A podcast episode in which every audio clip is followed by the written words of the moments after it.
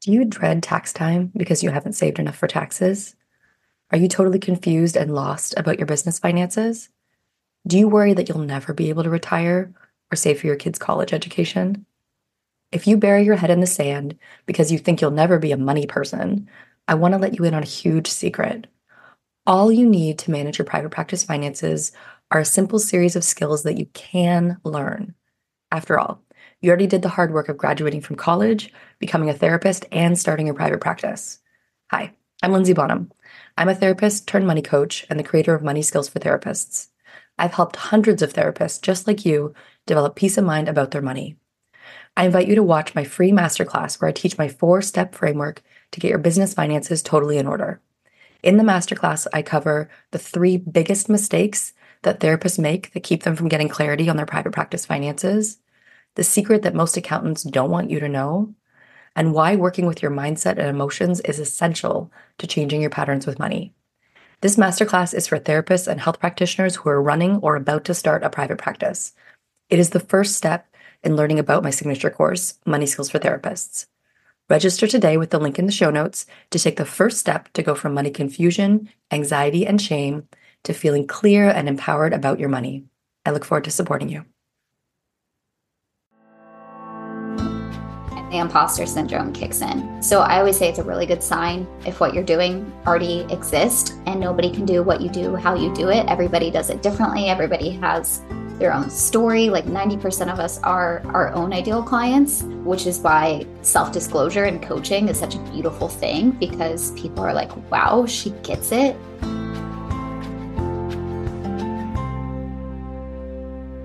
Welcome to the Money Skills for Therapists podcast, where we answer this question how can therapists and health practitioners go from money shame and confusion to feeling calm and confident about their finances and get money really working for them in both their private practice and their lives? I'm your host, Linzy Bonham, therapist turned money coach and creator of the course Money Skills for Therapists. Hello, and welcome back to the podcast. So today's guest is Carly Hill. Carly Hill is a business mentor for therapists, helping them outgrow the office and add online coaching for added revenue stream. This is uh, obviously a topic that I know well, having lived it myself. Uh, so it was great today having Carly on. She helps clinicians make more money, earn back their freedom and flexibility, all while protecting their license. So today we got into that topic of license. How do you make sure that you protect your license? That's something I hear again and again, and that I know I always have a little bit of hypervigilance come up when I hear folks starting to talk about offering coaching, making sure you get the right things in place to protect your license.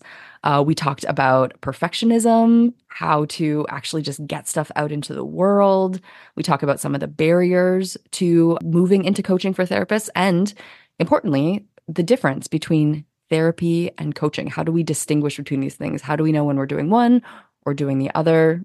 So much to talk about here. Great conversation with Carly today. We've definitely walked the same road in terms of moving from therapy into the coaching space and just like putting things out into the world. There's lots of gems here for people who are considering adding coaching to the way that you support the folks you love to serve. Here's Carly Hill.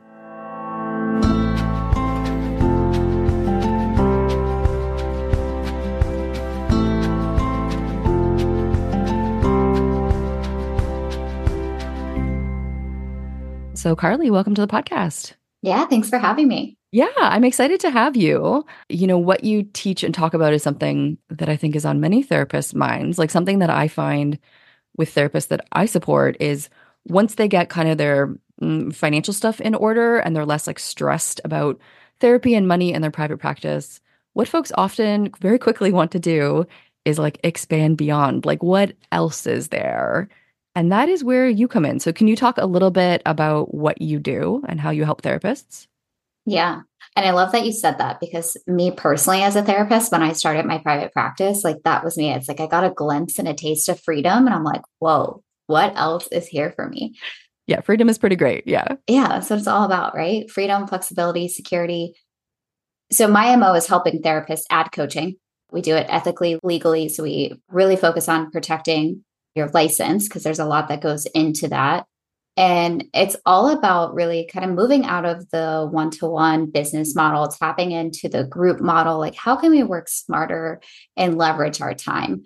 So, at this point, you know, especially if you have a private practice, you've been in the field for many, many years, you're good at what you do.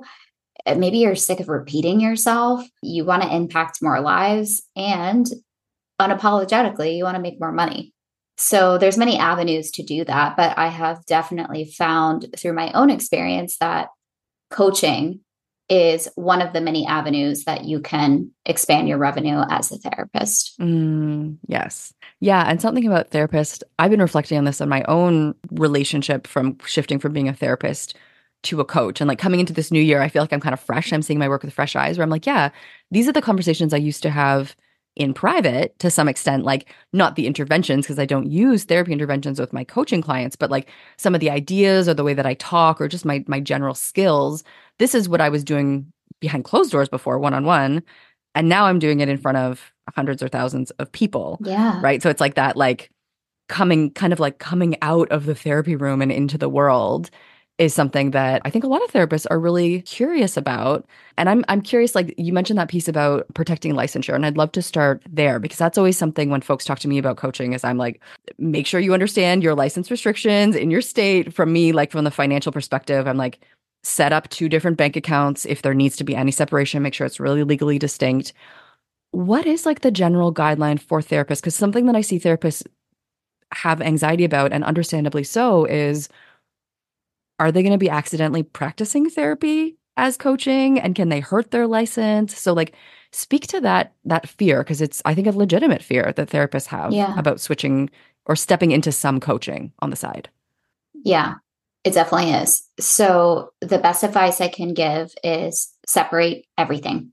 Separate separate separate. So you want to have a separate business entity. So if you have your private practice and it's an llc separate coaching LLC, separate bank accounts. We don't want to be taking in revenue in our private practice where we're only licensed in X state when you can see clients nationwide, worldwide, and you will, that's going to be a red flag, right? Even for accounting purposes and doing taxes, it's just going to be a messy headache if you have everything in the same place, anyways, right? So, separate LLC, separate bank account, separate paperwork. So uh, your coaching contract is very, very important. You are still held to your ethics. So mandated reporting, informed consent, that needs to be on your coaching contract that you're providing to clients. So those those are the main things where people get caught up is like marketing, right? And do I need to have two Instagram handles and two websites and two Facebooks and all of these things, right? And so that's not black and white. It's not illegal to have both coaching and therapy on one website, but we don't want our clients to be confused. Our clients don't get to choose whether they want therapy or coaching. I mean, ultimately they can, but we need to use our clinical discernment on what are they needing? Like, are they needing to be treated for medical necessity, or is it this more situational, non clinical, less severe problem? So, although the stigma has gotten better, I feel like with therapy, some people could only fathom getting help under the umbrella of coaching when in reality, they really need therapy. So, you could have like a segue on your therapy website that goes to your coaching or you have a disclaimer that's like although you know coaching is similar in nature to psychotherapy these are the differences and hopefully you would get them on a consult call before they go one way or another anyways and you can use your clinical discernment yeah, and that that's a really good point to be aware of. I haven't completely thought about that of like that path, right? Like if you have even if you have a couple different brands that you're working under, when somebody comes to you, making sure that they're going in the right door, mm-hmm. right? Also, for just your ethical obligation, as you say, like if someone is suffering from severe depression or like there's very active trauma symptomology, you don't want to be selling them this like beautiful coaching package where, you know, mostly you're just going to be doing like fun, surface, future oriented, like planning kind of stuff when what they really need is like deep therapy right? And yeah. like trauma reprocessing. And this is somewhere where I do see like some blurriness in the coaching world. Do you do you see that too? Like It gets confusing and there's so many nuances to it because, and this is why I always say the easiest definition really is like therapy is treating medical necessity. Coaching is working with that more situational, non clinical, less severe problem. It's about the severity of the issue that you're treating at hand. Like there's all these definitions. Like if you Google it, you're probably going to be more confused on what the the actual differences between therapy and coaching. And some definitions i really don't agree with like such as like you know coaching is working on the future and therapy is working on the past. It's like as a therapist and a coach i know that you you work on the past present and the future whether you're in a therapeutic relationship or you're in a coaching relationship. And somebody could be meeting criteria textbook dsm and still be a fit for your coaching program for example, I had a therapist turned coach who had a coaching program to help women who have come out of DV relationships get back into the dating world and have confidence. So a lot of them actually were meeting criteria for PTSD. They had their own therapist and they had worked on or currently working on that. But her coaching program was very specific to confidence in the dating world it was that situational, non clinical, less severe problem. Does that make sense? That makes so much sense. I mean, it's a really good discernment. Like this is a conversation that I actually had a lot with one of my coaches who worked for for me in in my course in Money Skills for Therapists a couple years ago. And, you know, she's got all this rich clinical toolbox. She's a psychologist, but also doing some coaching for me in the course and like we had a lot of conversations kind of like philosophical and practical of like what is coaching and what is therapy and how do you know when you're doing each? And like my answer for her and i'm curious about your answer for yourself i was a trauma therapist so that was my specialty. I don't practice therapy anymore. I now just fully do this you know financial coaching and business coaching but for me there's a very specific way that my brain is working when i'm doing therapy i'm really like i'm going into the pain that's really the work I was mostly doing with folks, right? Is I was doing trauma reprocessing. So it's like we, you know, hear that there's a negative experience and we're going right into that experience and we're doing all of the resourcing to stay with that. And like everything is about getting to the root and resolving the root. And that's a very specific for me in my body. I know what that feels like when we're when I'm in that space with somebody and when I'm doing that. And there's this huge toolbox that I used to do that work, right? In this huge filing cabinet of trainings that my brain is like, you know, going through to like pull out all the information to do that. It's very like complex work. It feels very different than the coaching work that I do, right? Coaching work, I find for me is very light in my body. It's fun. It's very, I'm very quick to to use like personal disclosure, which I never ever ever did as a therapist. As a therapist i was so boundaried so aware of like my own story having you know no place in the clinical room the vast majority of the time. In coaching i'm aware that folks want to know what i do and what i've done because they want to get the results that i've gotten right? So and when i see pain now in one of my students which of course everybody has trauma it's like that's a great thing for you to take to your therapist like I don't yeah. even like, you know, like we we look at it from like 15 feet away. Yeah. And we're like, yeah, that makes a lot of sense that you feel this way because of this experience you had. You know, are you working with a therapist? That's great. Right. Yeah. Like it just yeah. like I'm I'm have a very different relationship to like where I'm focusing energy and attention. I'm curious, like, yeah, your reflections on that as a, you know, discerning between the two and and what your own relationship is playing these two different roles, coaching and therapy. There's so much that I can say. So I feel like we get weird sometimes about like, what am I doing? Like, am I, am I quote unquote doing therapy or am I doing coaching? Right. And again, it goes back to, you know, are you treating medical necessity or not? But we think that like we can't use all of our clinical modalities and training and schooling and background when we all of a sudden put on our bonus identity of being a coach. And the reality is, you can use CBT, DBT, EMDR. Literally, we have trainings every letter of the alphabet, right? So, like, and there is like, you could Google like CBT coaching certification. When we hear these things, we think therapy, especially EMDR as a trauma therapist, right? But you're probably thinking that in your head, like, well, how, how yeah. do you use EMDR in coaching? I am. Please I am. tell me, yeah. Carly. I mm-hmm. had a client who did peak performance coaching with athletes to help them outbeat their competition. And she was doing EMDR with them. it was that very situational, non clinical, less severe problem. So again, it's just like, what is the the issue at hand that you're treating? Uh, you can absolutely use all of your clinical modalities in the coaching setting. And also, I think we get tied up with the word coach sometimes. And even just because we work so hard for our license, why do we want to call ourselves a coach? It can feel like a downgrade. It's like, I don't want to be like all those other coaches on the internet. So this is the whole thing, right? Mm-hmm. Oh, yeah. But as a coach, it's kind of like you're a teacher, like you're doing psychoeducation that you already do in therapy, anyways. So I had a massive realization when I had my private practice that I was actually coaching the whole entire time. I wasn't even doing therapy. I just thought I was because I was a therapist by trade. But when I really started studying, like, what is the difference between therapy and coaching? I recognized that I was doing coaching. I was helping women who were not meeting medical necessity. It was like those that I would give adjustment disorder or anxiety unspecified. And I was doing a lot of psychoeducation with them, I was teaching them. So I find that oftentimes therapists are doing that too, but they're limiting themselves. It's really hard to go into treating medical necessity, even if you tried when you're creating a curriculum, like a recorded course, anyways, to help them get from A to B, problem to solution.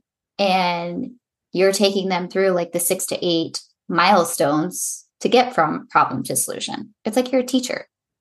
Yeah, that language really yeah. resonates with me a lot. Yeah, a lot of what you're saying, it's pinging. I have have many thoughts about the coaching world, kind of having stepped into it in a way kind of accidentally, you know, of like just wanting mm-hmm. to do certain mm-hmm. work and you're like, oh, I guess this is what I am. Yeah, but that educator distinction is something that I've noticed myself is like I identify largely as a teacher and an educator, like a financial educator. I'm doing like popular education around finances right? I'm taking something that can be very difficult to understand and intimidating and making it accessible, right? But also clicking it into this specific space of this niche that I serve, which is therapists. So folks who are very emotionally intelligent and need that mixed in with their information, right? Like we need that relational and emotional aspect. But that's such a, a helpful piece to pull out because I know for me, that's when I like really know I'm coaching. Like I'm teaching, right? Like I don't have the space in my programs or even my one-on-ones to like really do any kind of medical treatment, right? Like the container's not set up to support that. Like actual medical treatment that I used to do for folks took months and months and months or years and years and years of focused work together of coming back to the same thing and getting stuck with that thing and looking at it from a different angle and like there was some amount of psychoeducation that I was doing but really I was doing trauma processing. it's like looked very different now education is such a big part of what I do. And I, I love you pointing that out because I think that that's often missed in terms of coaching. That that that is a lot of what we do is is we are teaching, right? Like we're teaching yeah. the framework that we've developed, but we're also just teaching general information in a way that's going to get somebody a certain result. Yeah, or even like a faster result. Like yes. I think there's such a beauty in coaching, not only for the therapist but for the client. It's truly a win-win. Like you know you get to leverage your time and your skills and your knowledge and technology as a therapist which is a beautiful thing but also not everybody needs therapy and if they're not needing to be treated for medical necessity they could come into your very specific 3 month educational curriculum program and get faster, easier results with this proven step by step system, even on their own time, because everything's recorded and they can listen to it when they're doing other things.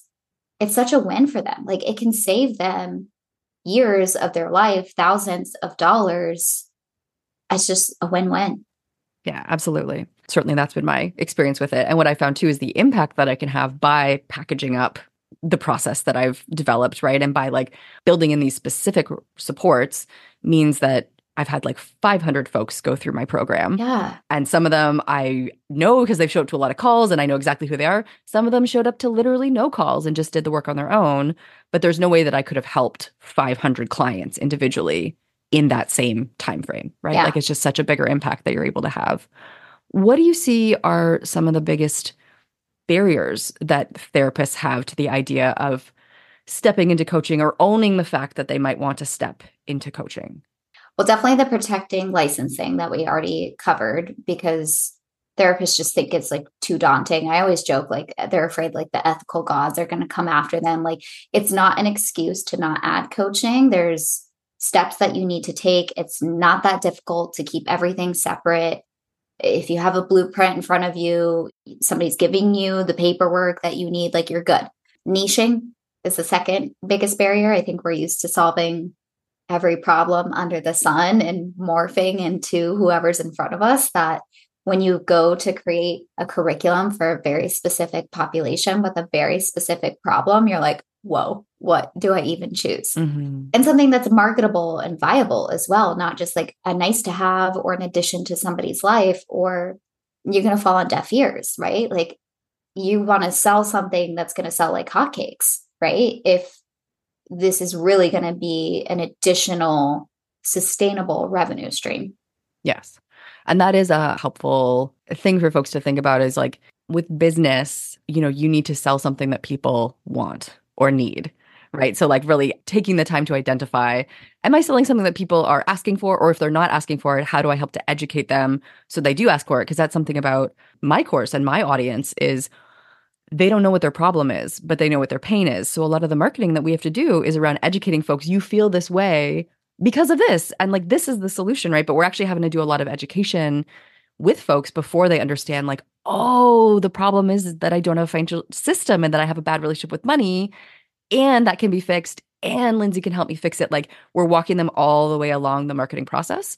Whereas for other types of niches, people might know that they have the problem and they're going to come looking for the solution, right? But you do need to be selling something that people want and need and asking people to figure out what that is. Because that is something that I do sometimes see a mistake that therapists make. And I'm curious what mistakes you see them make as they try to step into coaching. As I see folks spend so much time building something, but they haven't really validated it or built an audience. And then there's nobody to sell it to. And they've done all this work, but there's no appetite for it. Yeah.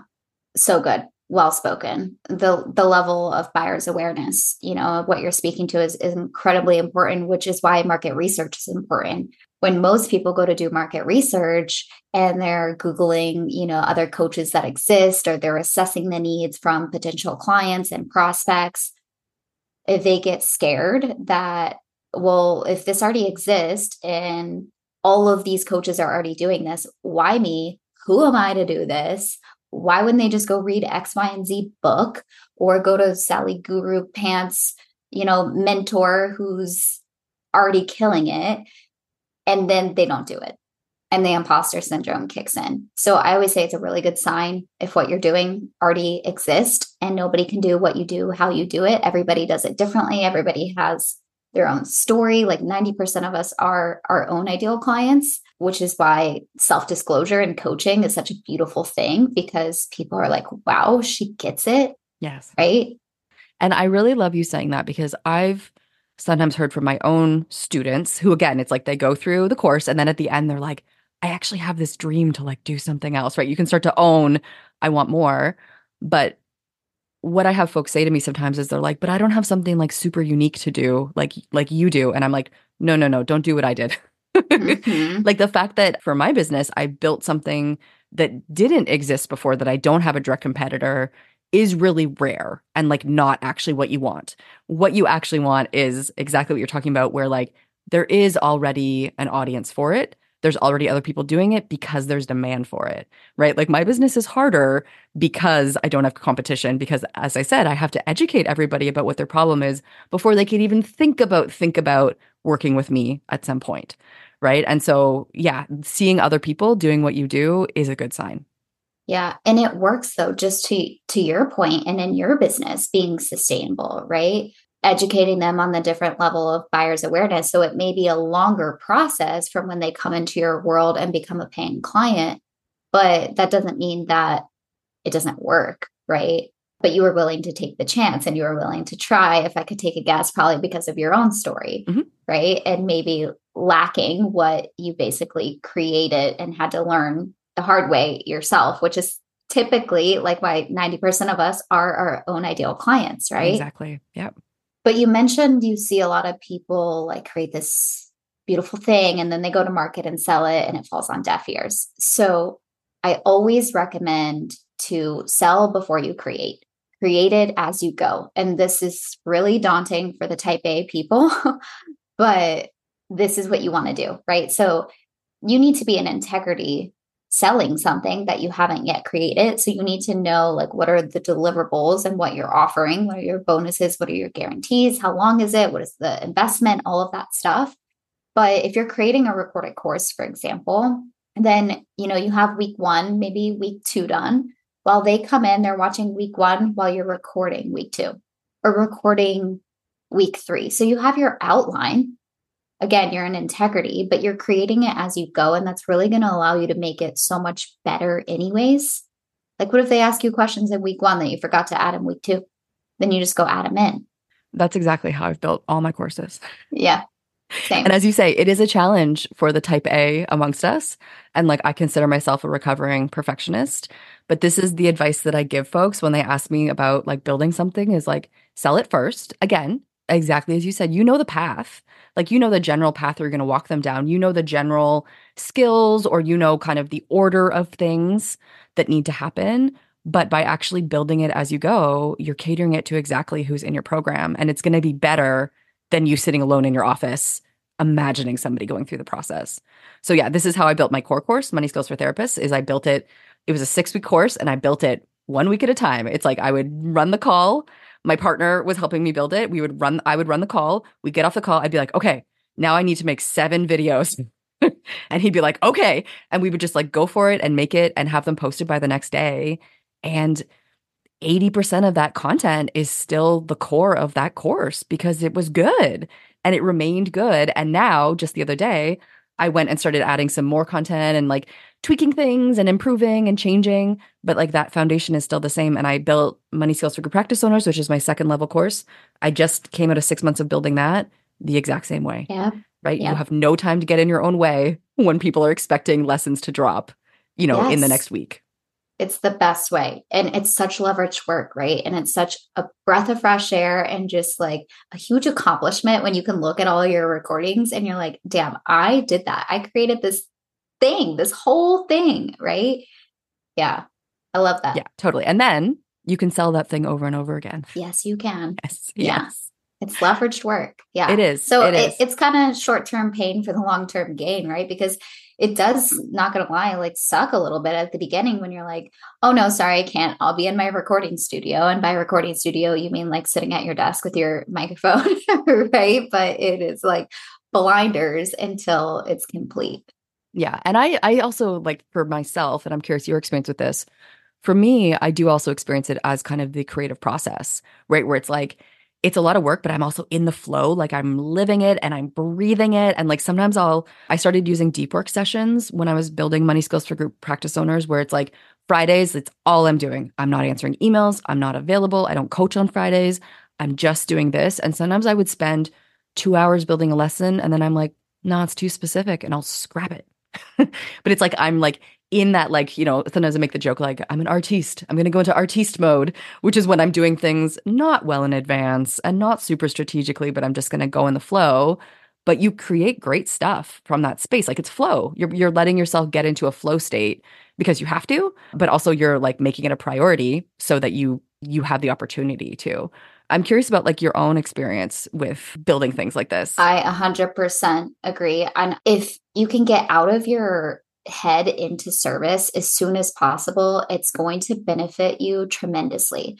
Because when you are launching something, like you're so focused and you're wearing all of the hats on doing your market research and dialing in your messaging and doing social media posts and getting on sales calls and enrolling your first few clients into your program. Like you're just doing all of these things and you do start to question or imposter syndrome comes in and it's like who's going to buy this? Is anybody going to buy this? Like, if you can just put it out there and get your first couple clients and you can get into that state that you were just talking about, the flow state where you're recording and then you look back on what you just created or you listen back and you're like, whoa, that was that was good what I just said, like mic drop for a second.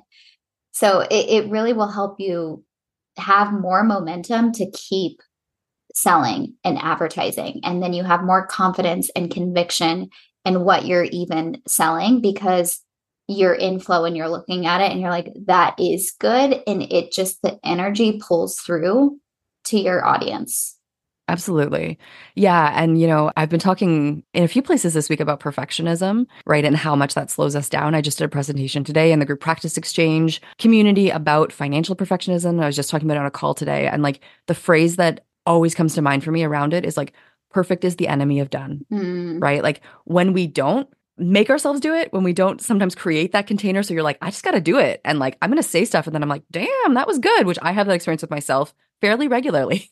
if I just make myself talk, I end up saying something that I'm like, oh, yeah, that's what I meant. But I didn't know it until I was saying it out loud. That's my creative process. But if I don't make myself do it, and if I think about it and if I want to make it perfect, sometimes it just doesn't even happen. That thing just never materializes unless I give myself a bit of pressure and a deadline to make it happen. And if it's not perfect, doesn't matter because you're teaching and you're going to like get that feedback from your students and you're going to tweak it or you're going to like have a conversation where you explain it and then you're going to go back and add that to your video but like you have created 95% of the finished product by doing that and it's always better than we think it is even when we think it's bad right we're just really hard on ourselves because we are those type a people yes, so true i use the 80-20 rule this can be applied to multiple different things in business, right? But I say be 80% sure and move on. Mm, yes. It's 80% good enough and then you move on because you could just come back and you can redo it. But it's like you got to keep the momentum flowing. Yes. Yeah. And the 80 20 rule, can you explain that for folks who are not familiar with it? I always say with marketing, like 80% value, 20% hard promoting. Mm, yeah. Right. Yeah. So that's another way. Yeah. And there's that like diminishing returns piece, right? Where it's like yes. the work that you do, it's like you have like got it to 80%. That's a huge difference. That last like 10 hours of work is only going to make it that little tiny bit better, which is not worth it, right? It's much better to move on with your energy and build something something else, something new.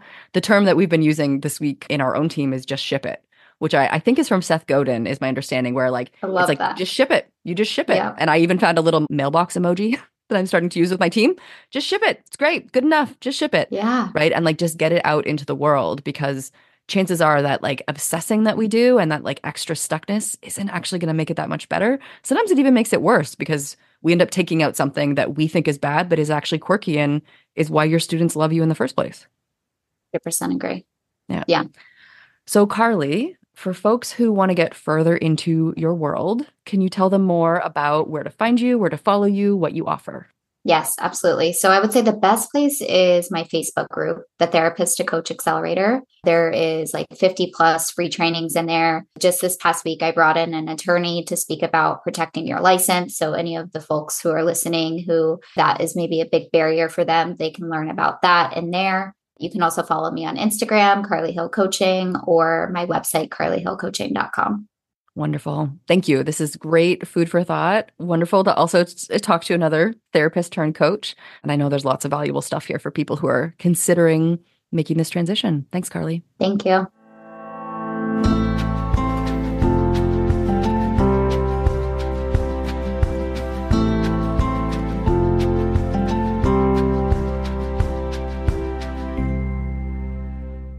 I appreciated Carly's distinction today between that, you know, medical necessity, treating folks out of medical necessity, or doing this more, mm, I don't even know how she would describe it, but like, she said future oriented isn't it? But, you know, not treating folks out of medical necessity and trying to get really clear on, you know, what is therapy, what is coaching, and making sure that folks come through, you know, the right door when they find you. There's lots to consider in this space. And I notice myself, I still have like a little bit of vigilance about it, but I'm so glad that folks like Carly are out there helping therapists think through what they're doing, protecting your license, setting up things in a way that protects you, make sure that you're um, acting ethically, and just owning uh, what you have to offer the world. Because that's the other thing that I see is that, you know, therapists, we tend to undervalue our skills and undervalue just how much we know and how much we've learned.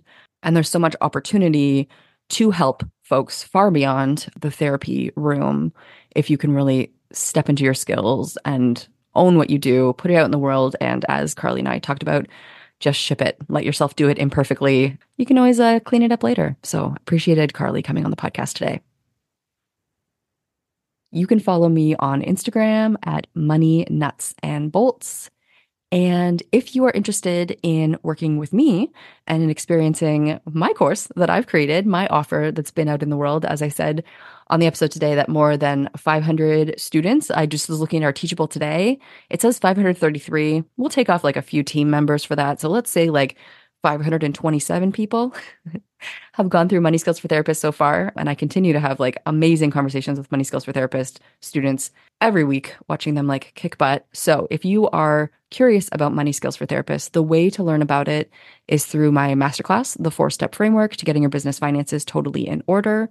Uh, I will put the link to that masterclass uh, in the show notes. Uh, you can check out that masterclass, learn about my framework, uh, learn about the biggest mistakes that therapists make while trying to get their business finances in order, and uh, learn about money skills for therapists and whether it would be the right container, the right support to help you feel calm and confident about your business finances. So, link for that is in the show notes. Thank you so much for listening today.